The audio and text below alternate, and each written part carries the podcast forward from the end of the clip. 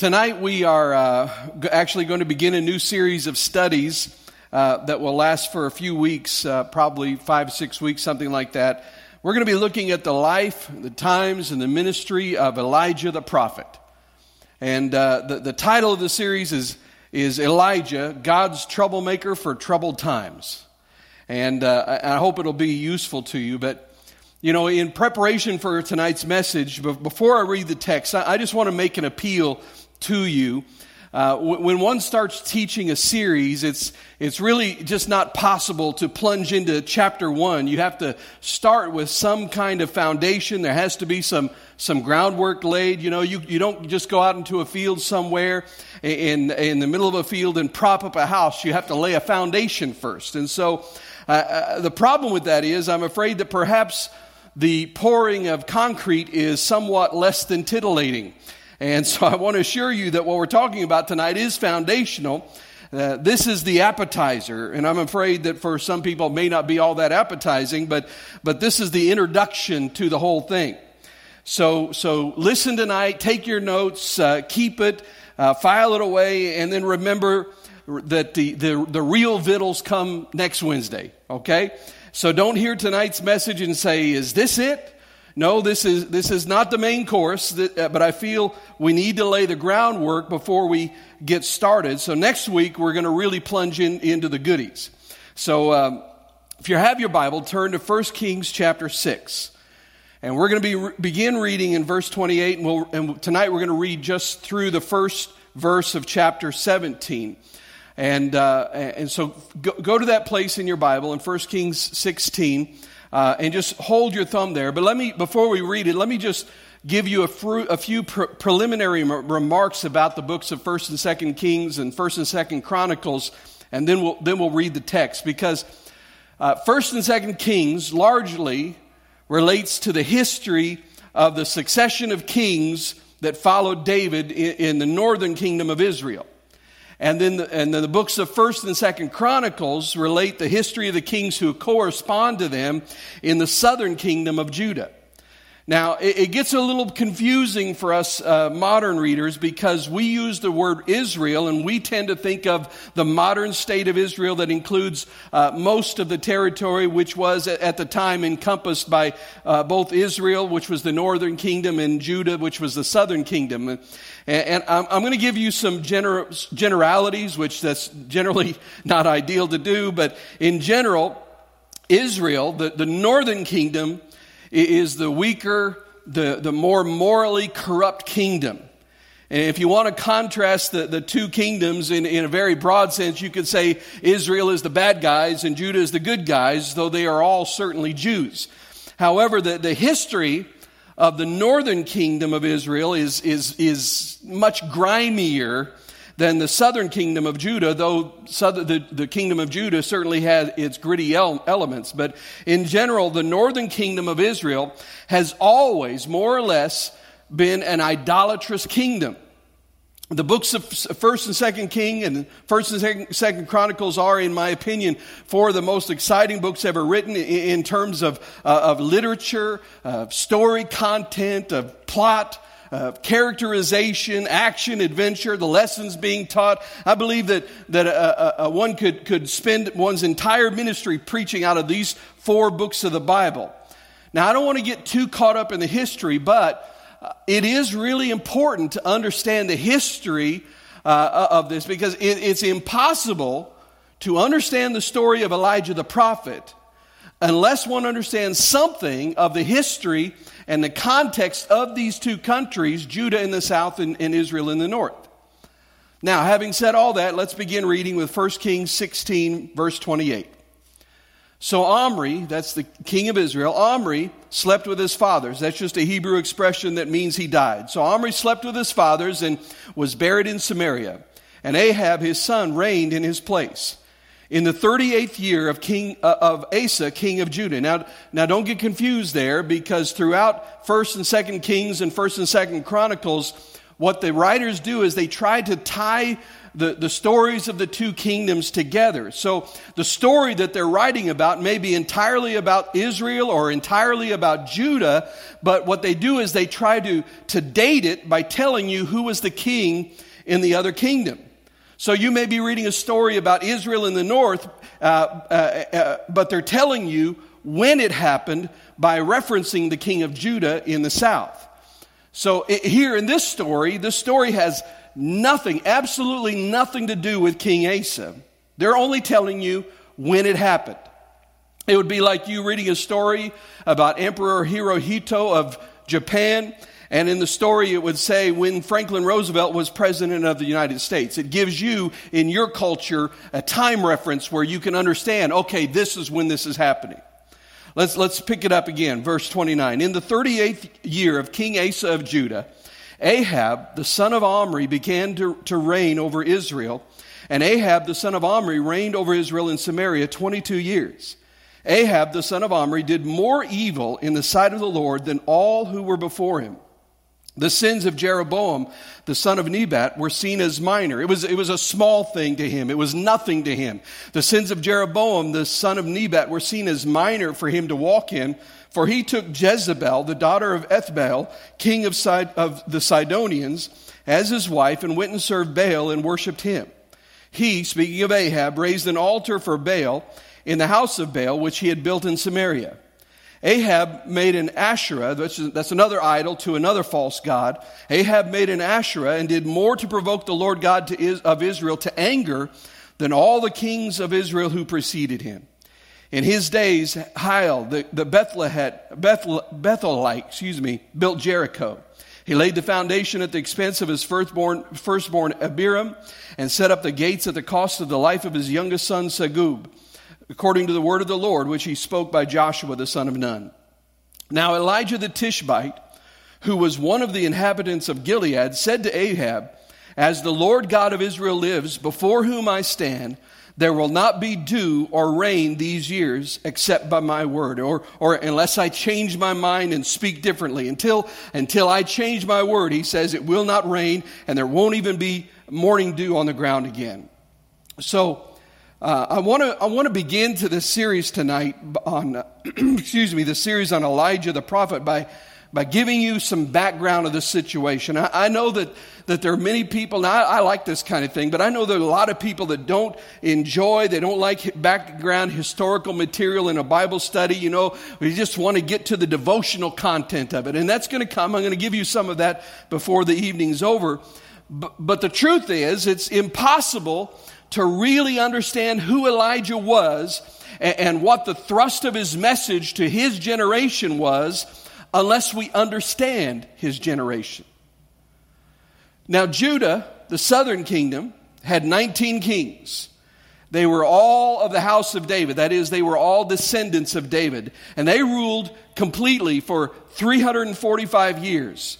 And during that, those 345 years, they had several uh, frequent revivals through that period. In the northern kingdom of Israel, there were also 19 kings. However, they were of nine different dynasties. And th- those nine dynasties lasted only 210 years, and that's because the reason it's shorter is because Israel was carried away into, into captivity before, year, many years before Judah was. And of those 19 kings lasting 210 years corporately, eight of them were either murdered or committed suicide. And in those 210 years, there was not one single spiritual revival in the northern kingdom of Israel. You know, following, and then following the death of Solomon and the coming of the throne to Solomon's son Rehoboam, you may remember the story. Uh, if not, you'll have to look it up. I'm not going to go into it tonight, but Rehoboam's arrogance and his pride and his egotism precipitated a rebellion and a secession. And the northern ten tribes of Israel seceded and they formed their own nation, just as the southern states of the United States tried to secede from the Union and they tried to form the Confederate States of America. And when the ten northern tribes seceded, that left only the two tribes of Judah and Benjamin. And those two tribes formed the kingdom of Judah. The other 10 tribes, these 10 tribes of the north, founded their capital, capital in the city of Shechem, which is on and around Mount Ephraim. Now, when Rehoboam became the king of the southern two tribes when the nation split in that, in that moment uh, of time, and, and Rehoboam became the, the king of Judah. It was in that moment that Jeroboam became the king of the northern ten tribes, and he ruled in the city of Shechem. And Jeroboam, uh, he, when he took over and when, he, when the, that northern kingdom was given birth to, he built two golden calves at Shechem. Now, he did this for both political and religious reasons. Now, you, you need to understand this, or you won't understand what happens 100 years later. Jeroboam felt that it was that if the people had gone who had gone into uh, rebellion with him, those 10 northern tribes, if they if they continued traveling down into Judah and, and, into Jerusalem on high holy days and on feast days to worship in the temple, he reasoned that sooner or later they would begin to say, Why are we doing this? We, we keep, why are we continuing to traipse all the way down to Jerusalem and worship in the temple? They would begin to say, Why don't we just quit this silly war and, and reform the whole nation of Israel along with the tribes of Judah and Benjamin and, and just become one nation again? And that was a a, threat to his reign, it was a threat to his power. Therefore, Jeroboam reasoned to himself that they would kill him and that the revolution would end. So Jeroboam knew, he understood that he needed to give the people of the north their own capital city, which he did at Shechem. And he also knew that they needed their own center of worship. So he built a false temple at Shechem, and there he put two golden calves, and this is what he said to the people. He said, Behold the gods that brought you out of Egypt. You, you talk about angering God. it's interesting that he would say that, though, isn't it? Why would he say to these people, Behold the gods that brought you out of Egypt? Well, he did, he did two things. One was that he found some minor point of cultural and, and traditional and biblical linguistic and, uh, and literary identification because there is a golden calf in the story of Exodus, isn't there? There is. Aaron built one. You remember that? Aaron made the golden calf. So, so it is in the story. And so Jeroboam found he found some vague point of identification and counted, uh, in return, he counted on the complete biblical illiteracy of the generation in which he lived. He counted on the fact that nobody would really sort through this thing. He, he said Aaron built a golden calf when, he, when we came out of Egypt, and he said, It's the golden calf that brought us out. And here it is again. He says, I've actually reestablished the old religion. That new temple in Jerusalem, that's all David's doing, that's Solomon's doing, that's Rehoboam's doing. However, I, Jeroboam, have gone way back before David. I have gone to our real roots. I've gone all the way back to the desert. I've gone all the way back to Aaron, the first high priest. And here is the golden calf that brought us out of Egypt. And he counts on the fact that the people would, would like that kind of cultural and semi religious oatmeal and that they would swallow it whole and not really sort through to get through to the truth. Isn't that devious and wicked? Isn't it? Well, my, my dear friends, it is done all the time. All the time. People just shine the light on some remote, obscure little passage of scripture and then bedazzle some little group of people and then haul them off into the wilderness and build a, to build a utopian kingdom. We're going to build a kingdom the right way. 2,000 years of biblical uh, exposition and gospel teaching mean nothing. I'm the one that has really seen it. I'm the one that's received the real revelation. So, so they build, you, you know, uh, the, the, church of the seven water pots or something like that. And they, and they, you know, they say, we are the first people to ever really understand the story of Jesus changing the water into wine. So they put seven water pots up on the platform and establish a whole new denomination. And they just count on the fact that people will go for it, hook, line, and sinker. They count on the fact that people are biblically illiterate enough that they're going to swallow what they say because it sounds profound. And that's what Jeroboam did here. Jeroboam severed the cord spiritually and politically between the northern kingdom and the southern kingdom. And he, and he introduced institutionally into the life, very lifeblood of the northern kingdom the, the religion and the practice of idolatry. So then, many years later, later on, Omri, the father of Ahab, he, he was king at that time, and he, he bought a mountain. He bought a mountain from a na- man named Shemer, Shemer, excuse me, S H E M E R, Shemer. And there, on that mountain, he built another capital city. Only he didn't name it she- Shechem, but he named it after the owner of that mountain, Shemer. He built a city called Shemaria, or known as to us, Samaria. And Samaria became the capital city of the northern kingdom of Israel. Now, from that time on, the, the northern kingdom of Israel, also, many times throughout Scripture, is referred to as Samaria. Then 210 years later, the people of the northern kingdom are hauled off into exile by the Babylonians. And the Babylonians and the, the Medo-Persian Empire, they wanted to completely destroy the nation of Israel. So after the conquest, after the exile, they, they sent Babylonian and Persian, Persian soldiers into Samaria, uh, into Israel in the northern kingdom, and they forced marriages with Israeli women. So they just took women off the street and, and, said, You marry him, and you marry him, and you marry him, and you marry him. And they, they formed these mixed households. And the children that were born as the result of those mixed marriages were not accepted anywhere. They, they were not Israelis. They weren't considered to be proper Jews, and they weren't considered to be Babylonians. They became known as Samaritans. And by the time of the coming, coming of Jesus, the descendants of these people were, were really considered to be absolutely, literally the scum of the earth. And, and the great racial hatred between the, the proper Jews of the southern kingdom of Judah and these Samaritan de- descendants from the northern kingdom, it, it underlies uh, many of the stories Jesus told in his teaching. And if you understand the, the roots of all that, the stories mean much more. See, when you understand that bit of history, then you understand the story of the Good Samaritan, you understand it a lot better. Because Jesus, he was making a statement even by telling that story. Because good and Samaritan to the first century Jew in Jerusalem, that was an oxymoron.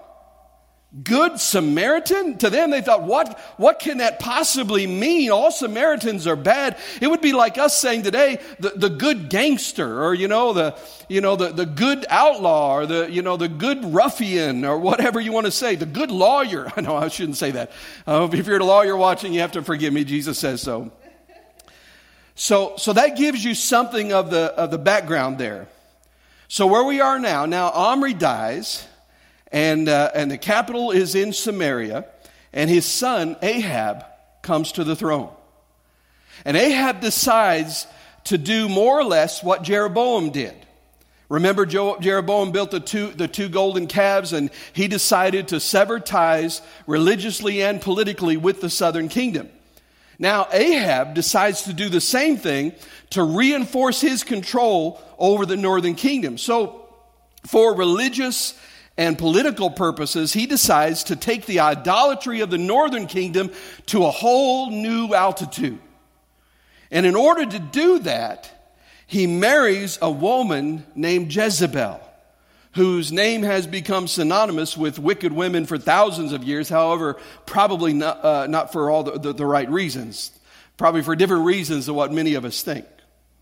Now, Jezebel was the daughter of a man named Ethbaal. Ethbaal. Ethbaal was the king of Sidon.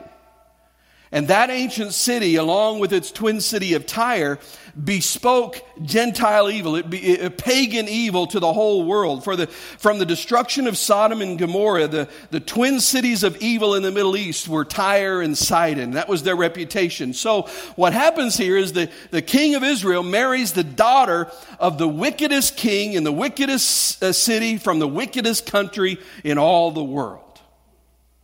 So now, Josephus, you may not have heard of him, but he, he's an, uh, a Jewish historian. He has a book called Antiq- Antiquities. He, he informs us of two facts that Scripture doesn't tell us about this man.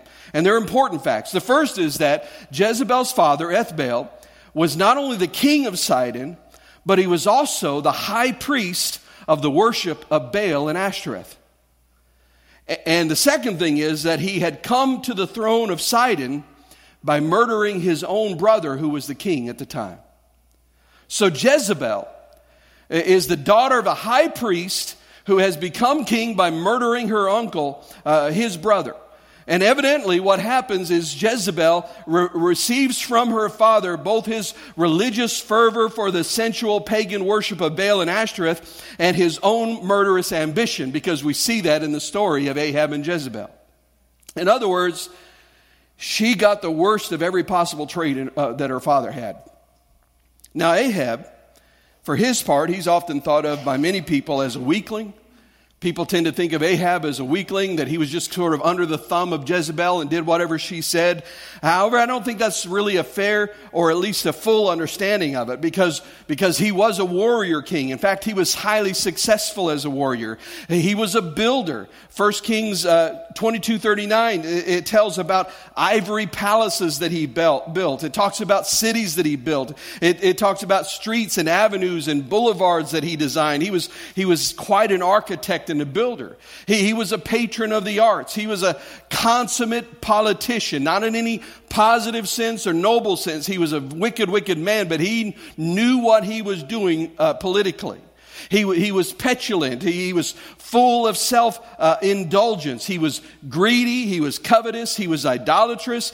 And, and here's the thing these two evil people, the relationship between these two people, Jezebel and Ahab, that forms the background of the entire ministry of Elijah the prophet.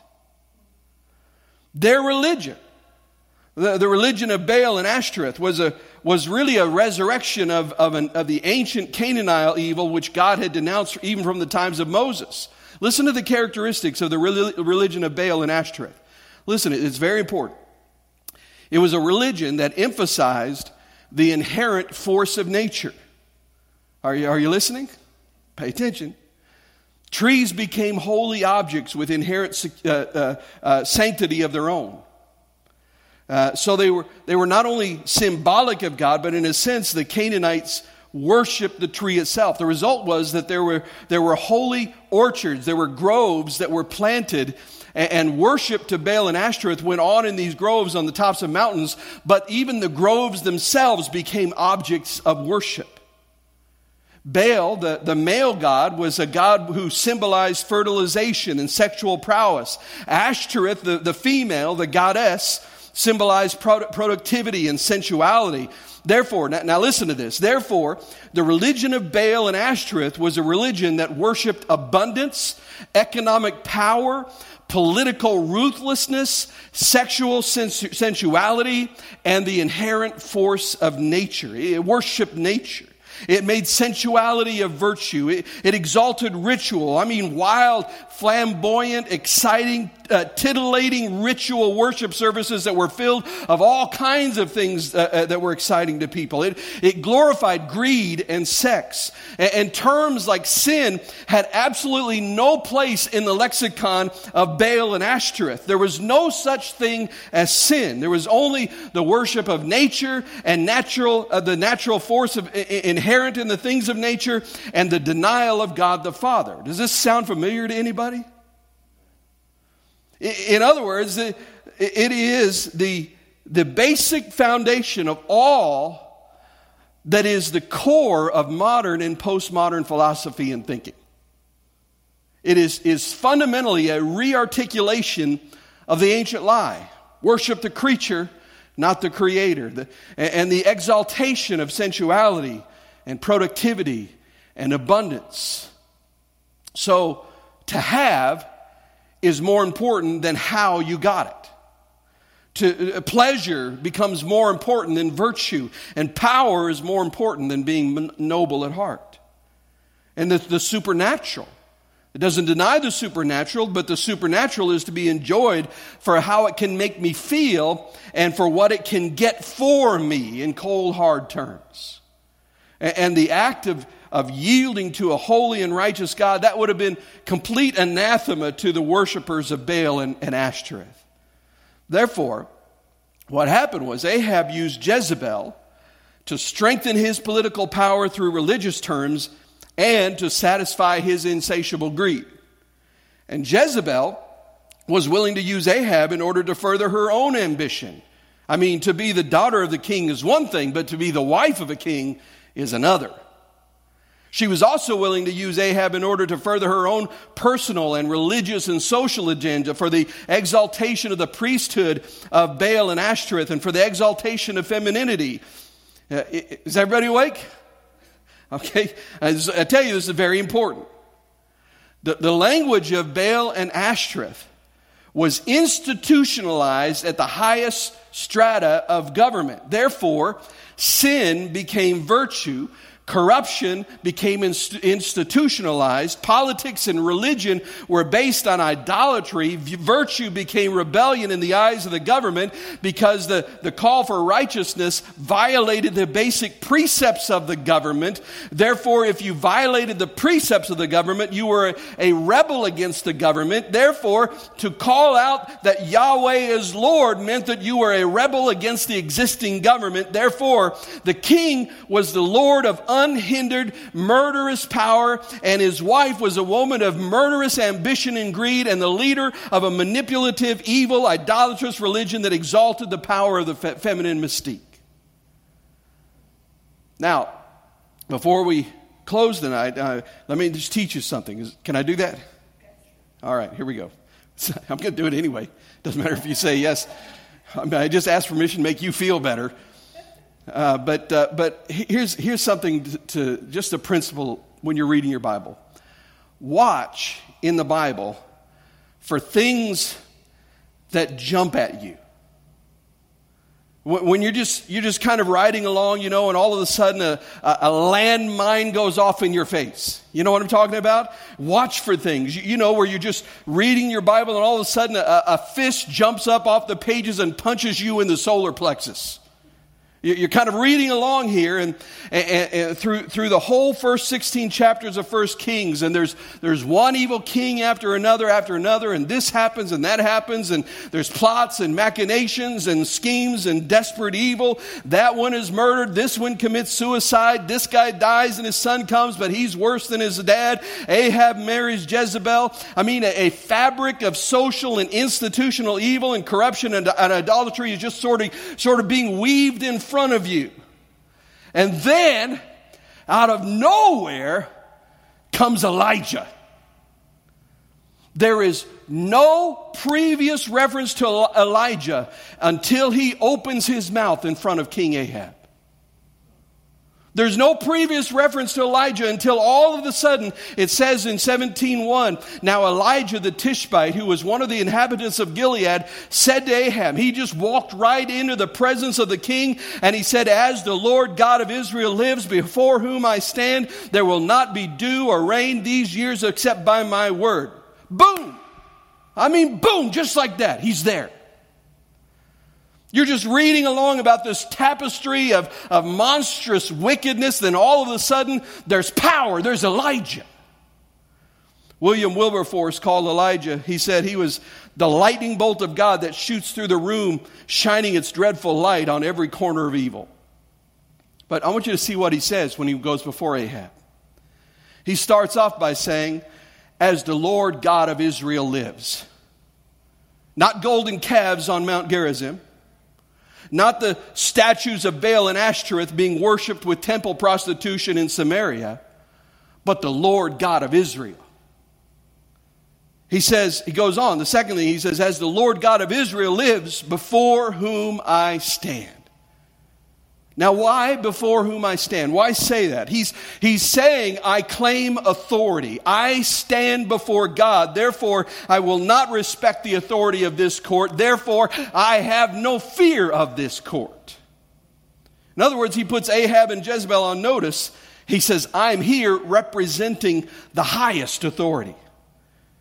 You know, if you stand before the King of Kings, like Elijah was, you're not afraid of some little old pistol packing mama sitting on top of Mount Gerizim plotting the murder of her own husband. He says, Before whom I stand, I stand before God.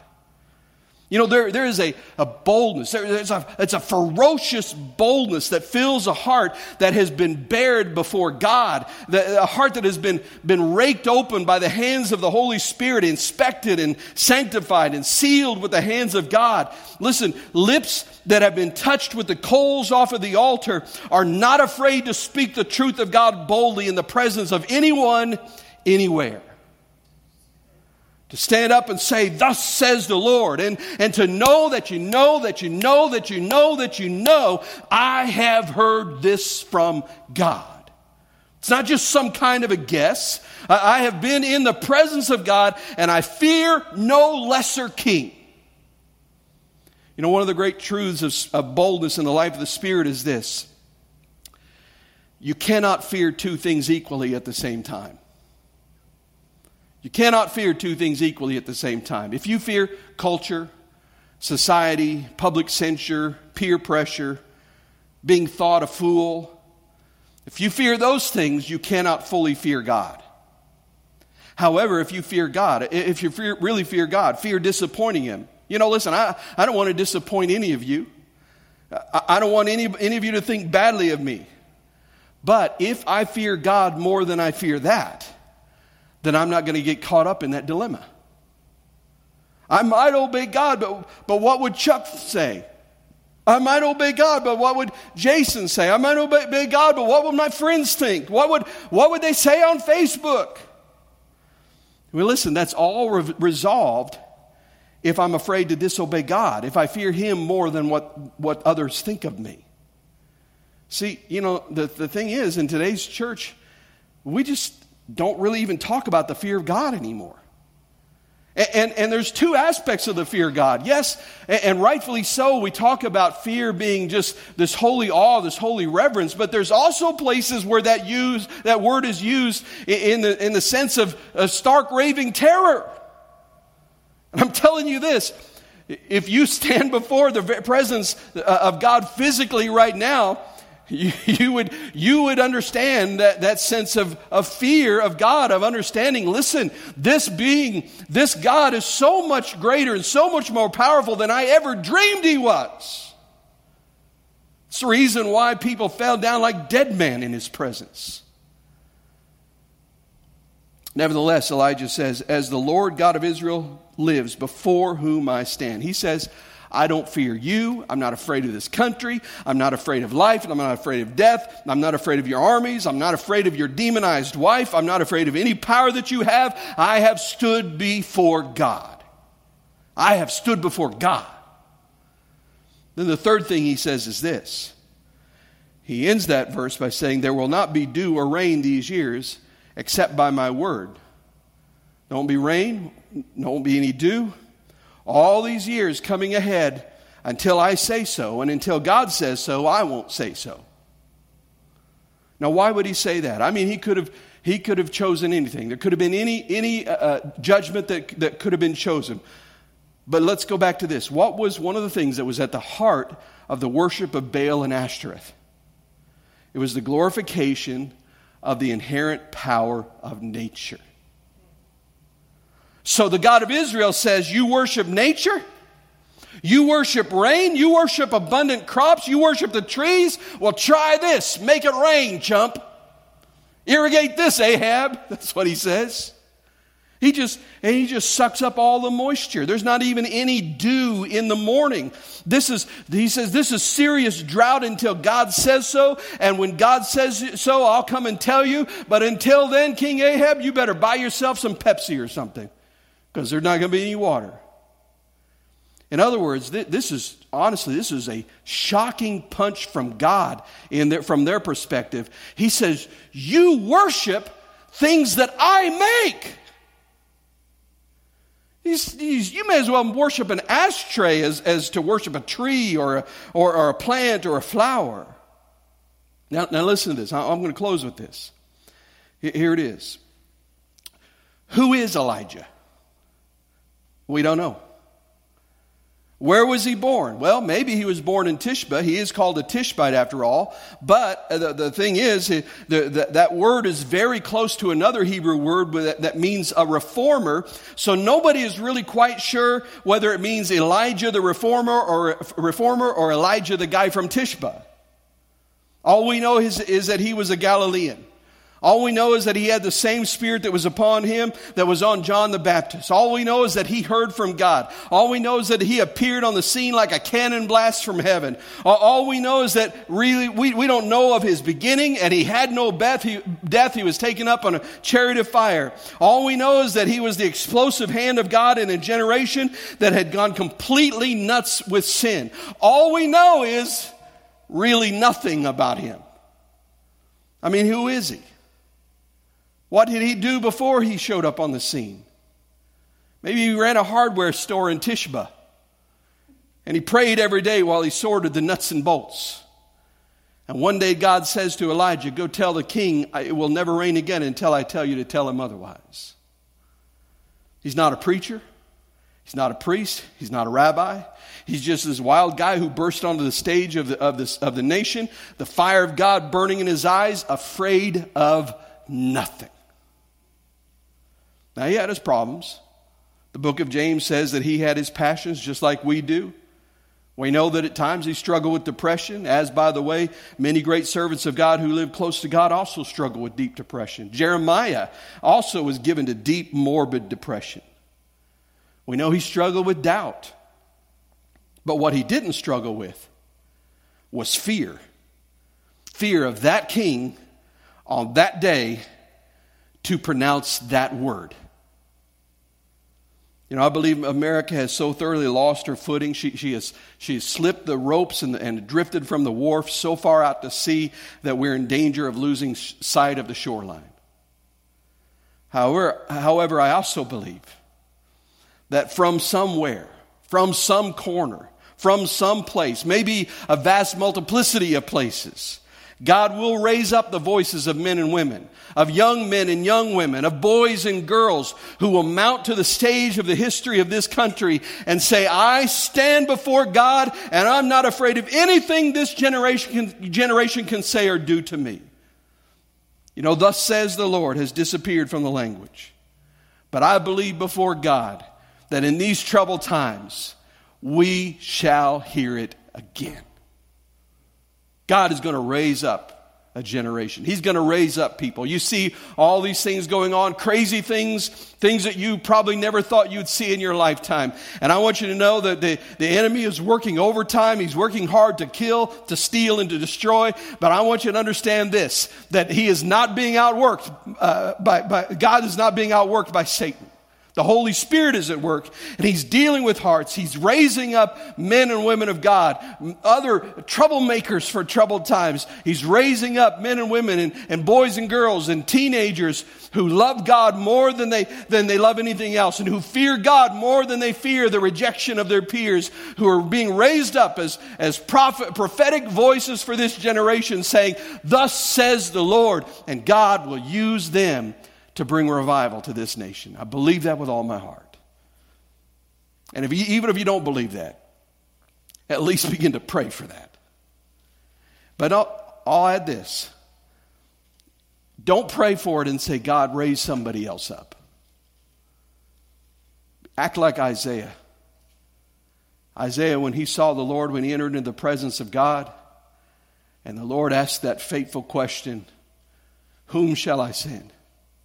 Who will go for us? Isaiah didn't say, Hey, I heard about a guy named Jeremiah. Maybe you ought to send him.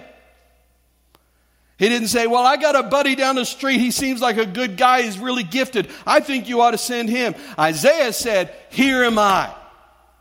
Send me. So as you pray, don't just pray and, and say, God, use other people, but make the core of your prayer to say, Here am I, God. Send me. Raise me up as a voice to a generation that is lost and that is hurting, to a nation that has lost her way, to a, a family maybe that, that you, you just, your heart is broken over. Say, God, raise me up. Use me if you can. You say, I'm nobody. Neither was Elijah. He just appeared on the scene out of nowhere, a nobody that God used to speak to a king. He can do the same thing in you. Bow your head, and I, I want to pray for you tonight. Lord, I thank you that, that you have the power to raise up nobodies. In fact, Lord, I believe you actually prefer to raise up nobodies because when you do that, you get all the glory. And Lord, I can't speak for anybody else, but here I am, Lord, as, as just a nobody. And I want to be like Isaiah, and I say, Lord, here am I, send me. And Lord, I pray that you would raise up a new, a new generation of, of people who, are, who speak boldly the truth of the gospel and, and, and not getting sidetracked on all kinds of side issues, but stick to the, to the issue, Lord God, that, that Jesus saves, that He died on the cross, that He rose from the dead, and that He, through the power of the Holy Spirit, can transform lives. And I pray, God, that in Jesus' name you would raise us up. Raise us up, God. This nation needs you. And Lord, uh, King Ahab saw Elijah as a troublemaker because he was disrupting the evil of the nation. And so, God, I know that there will be people in this nation that will see people of God as troublemakers. But Lord, let it be because, not because we argue with them politically, but let it be because, Lord God, our lives and our message and our ministry disrupts the evil that's going on in this nation. Raise up your church, God. Raise up the people of God. And we say, Here we are, Lord God, use us. In the strong name of Jesus, we pray. Amen.